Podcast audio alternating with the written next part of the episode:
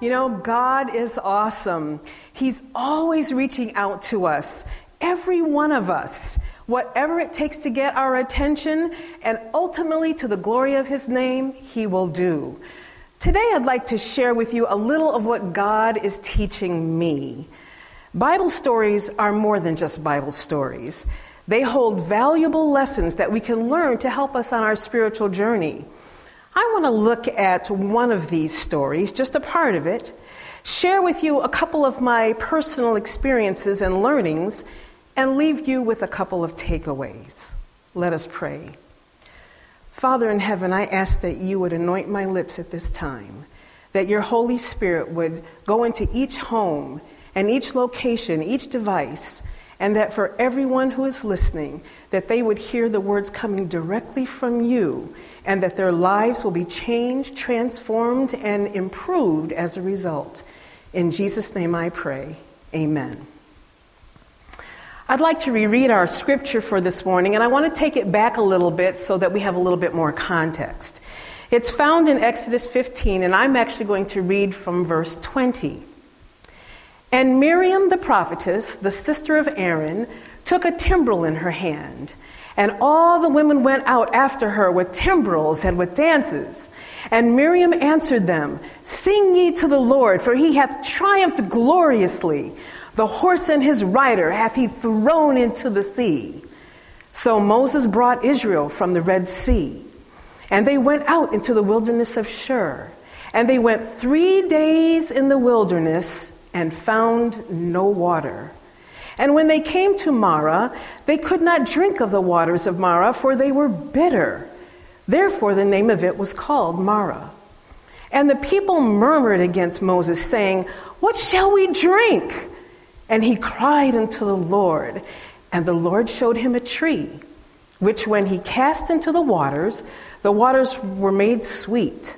There he made for them a statute and an ordinance, and there he proved them, and said, if thou wilt diligently hearken to the voice of the Lord thy God, and will do that which is right in his sight, and will give ear to his commandments and keep all his statutes, I will put none of these diseases upon thee which I have brought upon the Egyptians.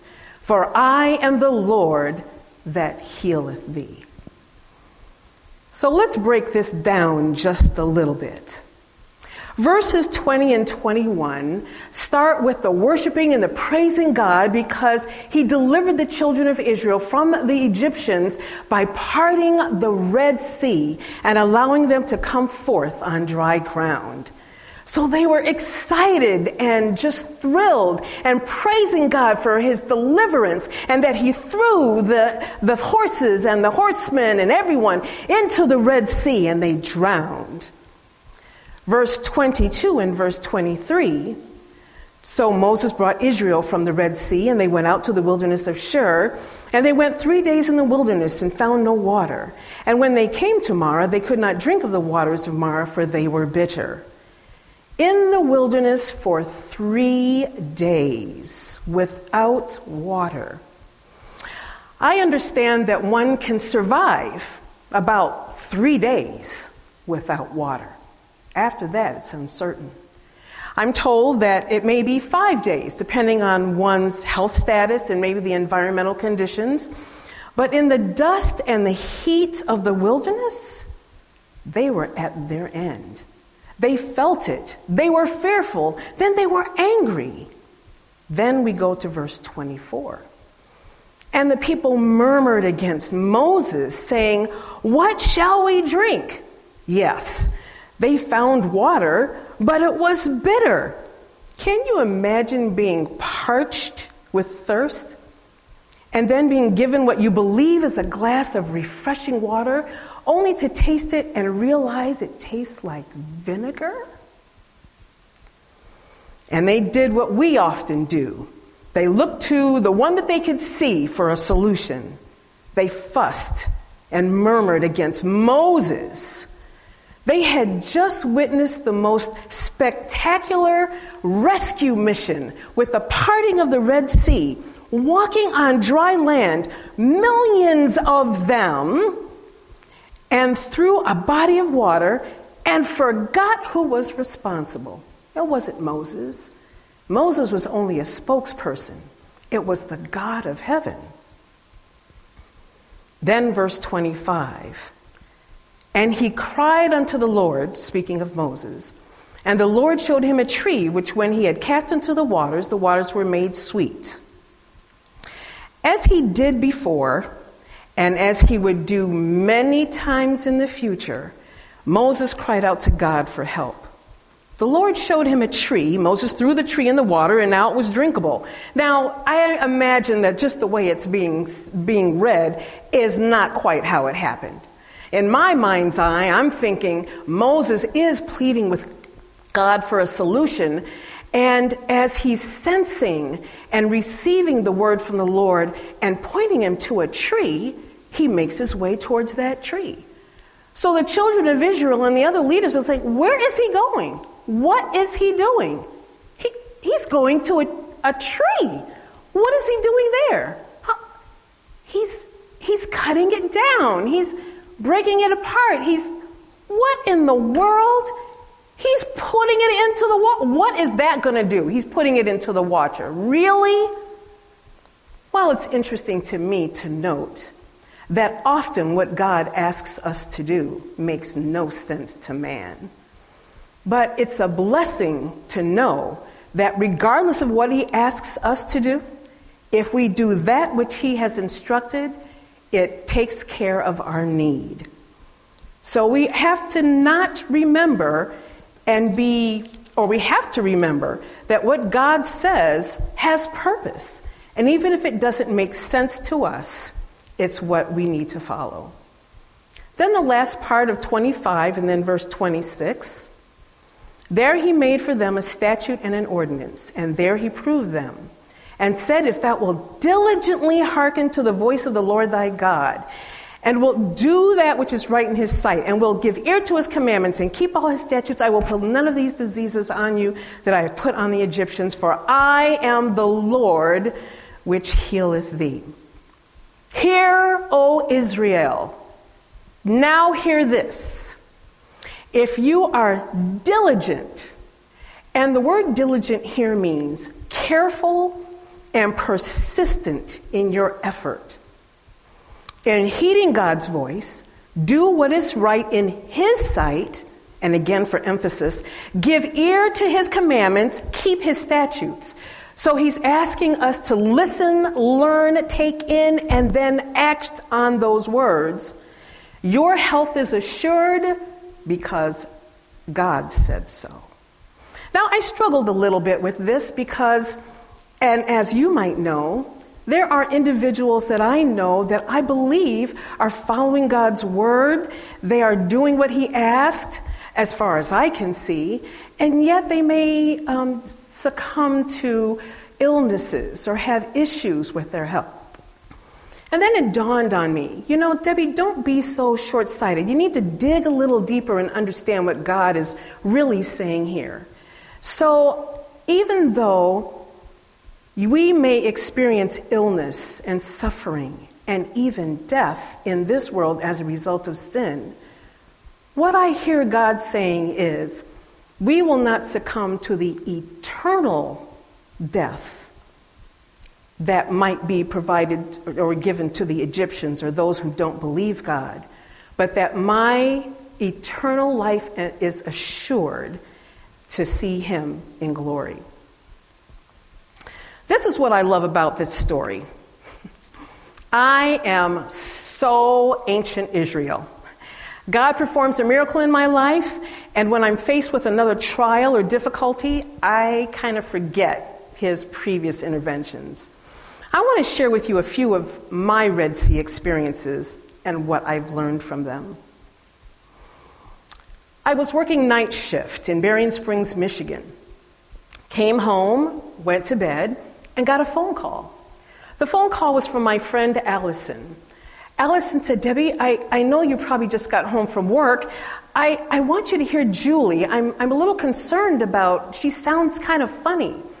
Julie was her daughter. She probably was about three or four years old. And she put the phone to, to Julie and she said, Did you hear it? And I'm a little bit shaken from sleep, and I said, Well, no, I, I, I, didn't, I didn't really hear anything. Then she said, Well, wait, let me, let me try again. She put the phone t- closer to Julie's mouth, and I immediately woke up with a start. What I heard was groveling, not breathing, but this raspy, uh, urging and, and searching for air. And I said, Allison, what, what's going on? She said, I don't know, but my husband's not here. I don't have a car. Could you take me to the doctor? I said, Absolutely.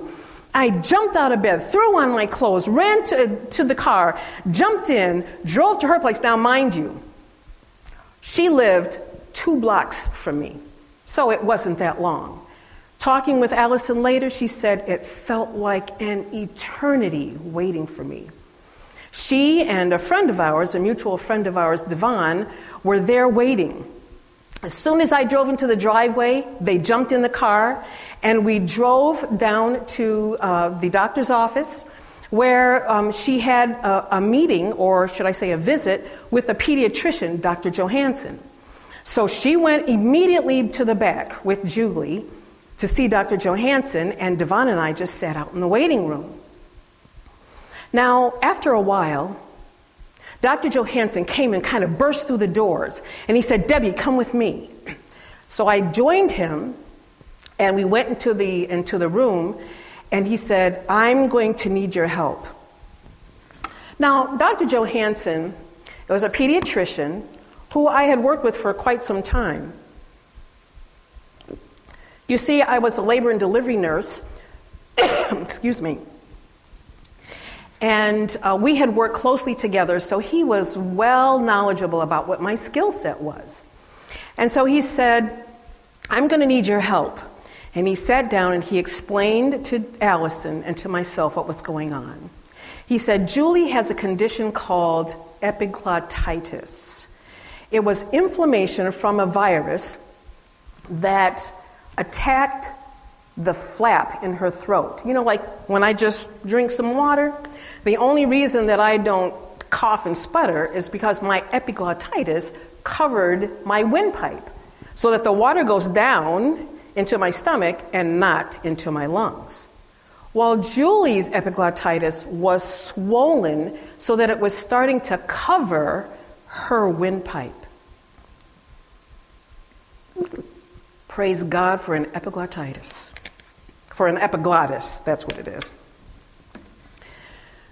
So he said, if we don't get her emergency medical help, she will suffocate.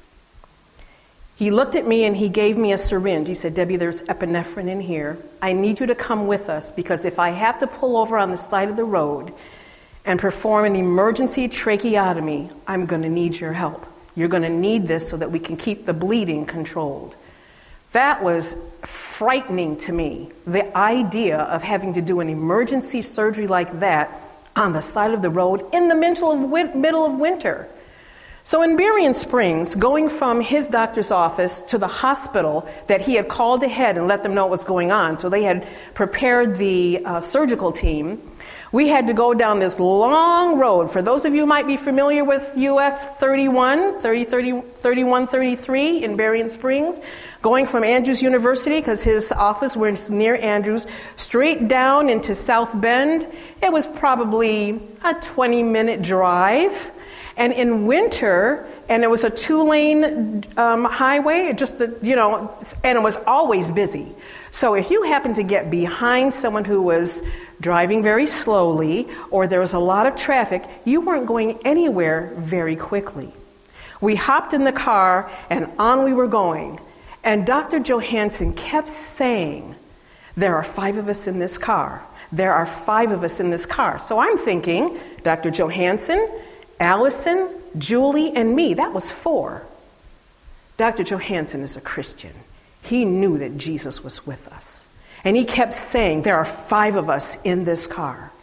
Much to my amazement, we flew down 3133. It seemed like there wasn't another car on the road. And in the winter, the, the street was fairly dry. There wasn't slippery spots. There wasn't a lot of snow. It was amazing to me. We get to South Bend. We get to Memorial Hospital.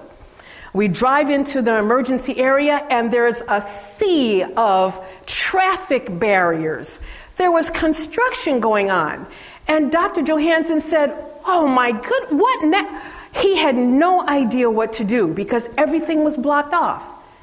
Well, you see, I had done a rotation at that hospital not long before. And I was familiar with the area and had discovered different ways to get into the hospital quickly.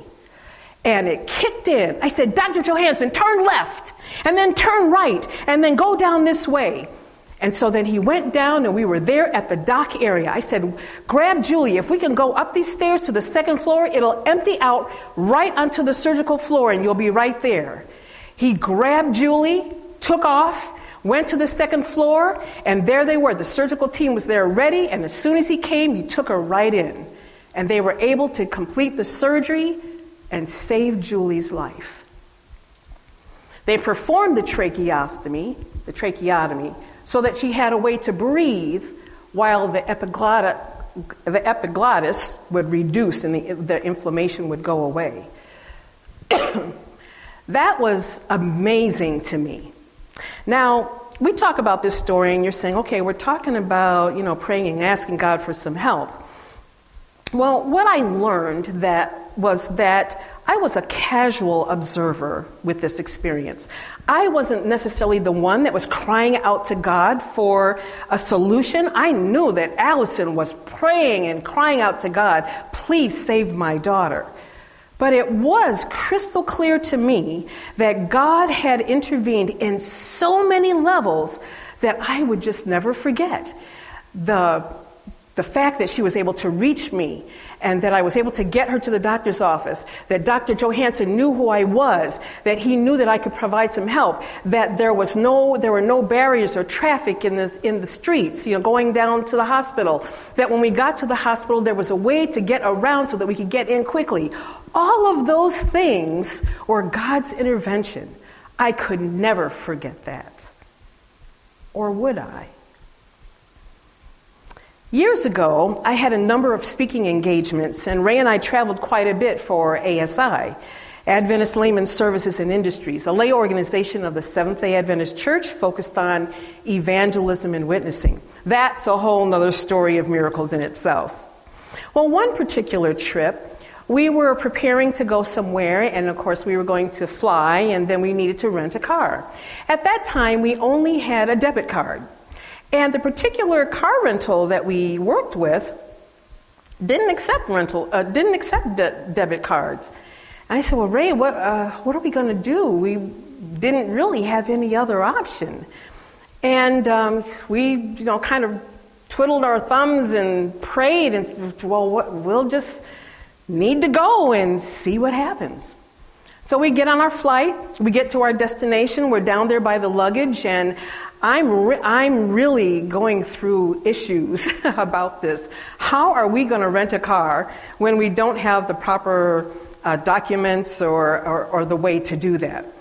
And I just could not bear to go to the counter with Ray. I said, Ray, you, you go and get the car. I'll just stay here with the, with the luggage and I'll pray. Because I didn't know what was going to happen. And so Ray went, and I was praying and praying, Lord, I don't know how, I don't know how this is going to work out. I just pray that you will intervene in some way. Then I looked up, and Ray was there. I said, You're here. And he held up keys to the rented car. I said, What happened? He said, I went to the counter. I gave my identification. I let them know that I had a reservation. The attendant looked, verified all of the information, said, Please give me your uh, method of payment. He took the card, did what he had to do, handed me the keys, and said, Thank you, have a nice day. I said, What? I could not believe it. Because if I had gone to the counter, I probably would have said, You know, I just want to let you know we only have a debit card, but you know, it's really good, and I think we would be okay. I would really try to work things out myself. Mm-mm. One of the things I learned from that experience sometimes you just have to let God be God. You have to ask Him for what you need and let Him do what He does best. Just let Him do His work. Leave the rest up to Him. So I started learning from that experience. My faith journey began to grow. And there was my last experience, which was probably the most daunting. I was preaching in Kenya, an evangelistic series. And on this particular night, as we were headed to the site, I noticed something a little bit different in the air. Now, it would rain off and on at a whim there in Kenya. It would rain and stop. So it was not really a big deal, but it usually happened in the day. Uh, at least when I was there, there it didn't really rain much at night. So we got in the car and we proceeded to the site. We got there, and I was growing increasingly uncomfortable because all of the signs in the air were telling me that it was about to rain. And I was concerned because we were not in a building. I had an overhang over my small podium and the one light that I had for my translator and me to speak but the people who were attending, they were sitting out on the ground. It was open air. It was about 300 people that were coming to hear the Word of God. So, as I'm preparing and talking with Paul, my translator, I'm saying, uh, you know, I'm just looking because everybody is just going about their business, doing their particular tasks in preparation for the meeting to begin, and no one but me seems to be concerned about the weather. The clouds were billowing. I even felt a couple of drops. I was really, really nervous. Now, have you ever been talking to someone and at the same time talking to God about things? So you're carrying on two different conversations in your head. So I was talking with Paul. We were going over the last minute uh, changes and some things with the message. And I'm praying. I'm saying, Lord, what are we going to do about this? I, I don't know what to do. It's going to rain, and it's going to rain all over your people. They're going to scurry and go home because they'll be in the rain. What, what do we do? So we went through the preliminaries. It was time for me to speak. We got up, and I looked at Paul and I said, Paul, we need to pray and ask God to hold back the rain so that His people can hear the message. I was shaking in my boots. How could I say that out loud? And so I raised my hand to heaven and I said, Let us pray and ask the God who controls all things to hold back the rain because He knows you need to hear this message tonight.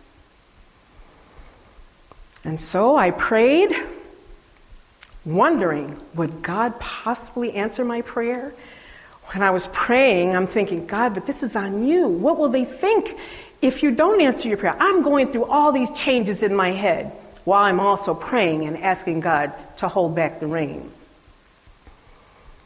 Then, as I finished the prayer, Paul and I stood and we started with the sermon. And I looked, I remember looking, and it was like it was yesterday. Those billowing clouds with some colors of purple and pink seemed to just stop in midair and just stayed there. We preached the sermon. God provided us with a wonderful response to our appeal. People came forward. We made arrangements for them to enter into Bible studies. Uh, we prayed with people. It was a phenomenal, transformative experience for me. And then the people went home. Now, most of these people walk home, so they had a little time before they reached home. And we were finishing up things and making plans for the next night. And we were finished. And I got in my car with my driver, and we left. And then the heavens opened, and it rained. And I cried because I realized that God had actually answered my prayer and held back the rain. I was pretty amazed because I couldn't believe that God would actually alter the weather for my request on his, for his glory because it had nothing to do with me. But why not? Had he not dealt with water issues before? Parting the Red Sea? Making bitter waters sweet? So here's the takeaway we are people who are cursed with myopia. Hence the title of my message The Curse of Myopia. Now, myopia is a condition of nearsightedness with an inability to see at a distance. So I'm nearsighted. With, without glasses, I can't see very far in front of me. When I take my glasses off, I'm perfectly fine because I'm nearsighted and I can see everything. Webster's dictionary also says lack of imagination, foresight, or intellectual insight. For Christians, I'd say lack of spiritual foresight and divine insight. All we can see is what's happening to us right now. Our focus is limited to me, myself, and I. Now, God does care about us. The things that matter to us matter to Him. Yes, He will meet us where we are, but He doesn't intend for us to stay there. He wants us to see beyond ourselves, to know His will, and to follow His way. That's what He had in mind for the children of Israel when He took them on this road trip through the desert. He wanted them to know that He would take care of them and get them to Canaan, the promised land. That's what he has in mind for us. That he will take care of us. And if we keep our hand in his, will get us to heaven, our promised land. Now, to correct this myopic view of things, only seeing what's right in front of us and really not being able to see what's going on in the distance or in the future, we need to see as God sees and the only way to do that is to spend time with Him in His Word. What God is teaching me is that it requires more than casual reading of the Bible. I'll let that sit, sit in.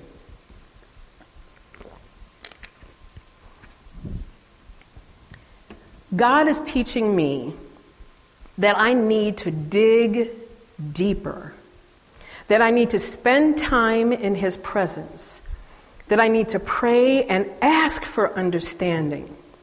How else will I be able to see as God sees? How else can I be a conduit of blessing to others, a ready witness of His love and His grace? I can't tell what I don't know. I can't show what I haven't seen, and I certainly can't demonstrate what I have not experienced. And I can only know, see, and experience those things by really spending quality, more time delving in to God's Word. I might need to look through other translations.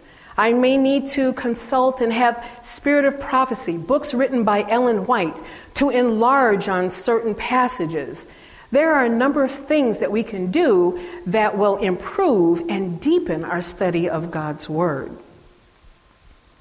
What God told ancient Israel is what He tells us today.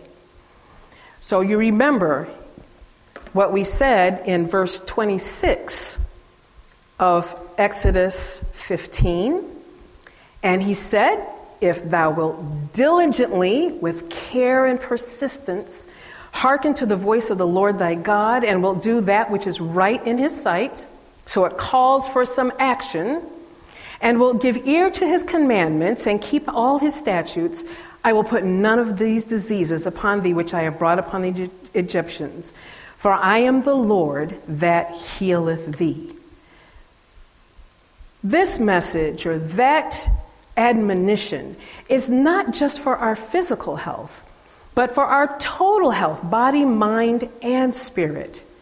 John 15, 7 says, If ye abide in me and my words abide in you, then you will ask what you will, and it will be done unto you. Now, the key point here is that the more we study God's word, the more we will be like him. By beholding, we become changed. So that whatever we ask will be consistent with God's will. The Bible says in Psalm 32 8, I will instruct thee and teach thee in the way that thou shalt go. I will guide thee with mine eye. We can't fix the curse of myopia, but God can through his word. Proverbs 3 5 and 6 says, Trust in the Lord with all thine heart and lean not unto thine own understanding. In all thy ways acknowledge him, and he shall direct thy paths. He told ancient Israel over and over and over trust me, follow me, I've got this. And over and over, they stepped away, stepped back, stepped to the side, and never really seemed to gain hold of the truth that God would really take care of them if they committed their way and submitted themselves fully to Jesus. God tells us the same thing I will take care of you in whatever is happening in your life today, whatever trials or issues you are dealing with, you're not going through it alone. I am here and I will take care of you. Just submit let God do what God does best. Trust Him, and no matter what He asks you to do or how He directs you, follow Him. Ultimately, it will be for your eternal good. If you want to be like me, and I really do want to respond to what God is teaching me, that I need to spend more time, that I need to spend deeper time really peering into God's Word and understanding what it is that He wants me to do, how He wants me to grow, how He wants me to be and share with others, then I ask that you would pray with me now. Father in heaven, I thank you that you have given us these stories and so much more to help us understand that there is a way that seems right to a man, but the end is the way of death and that we need to really hold on to your hand and let you lead us.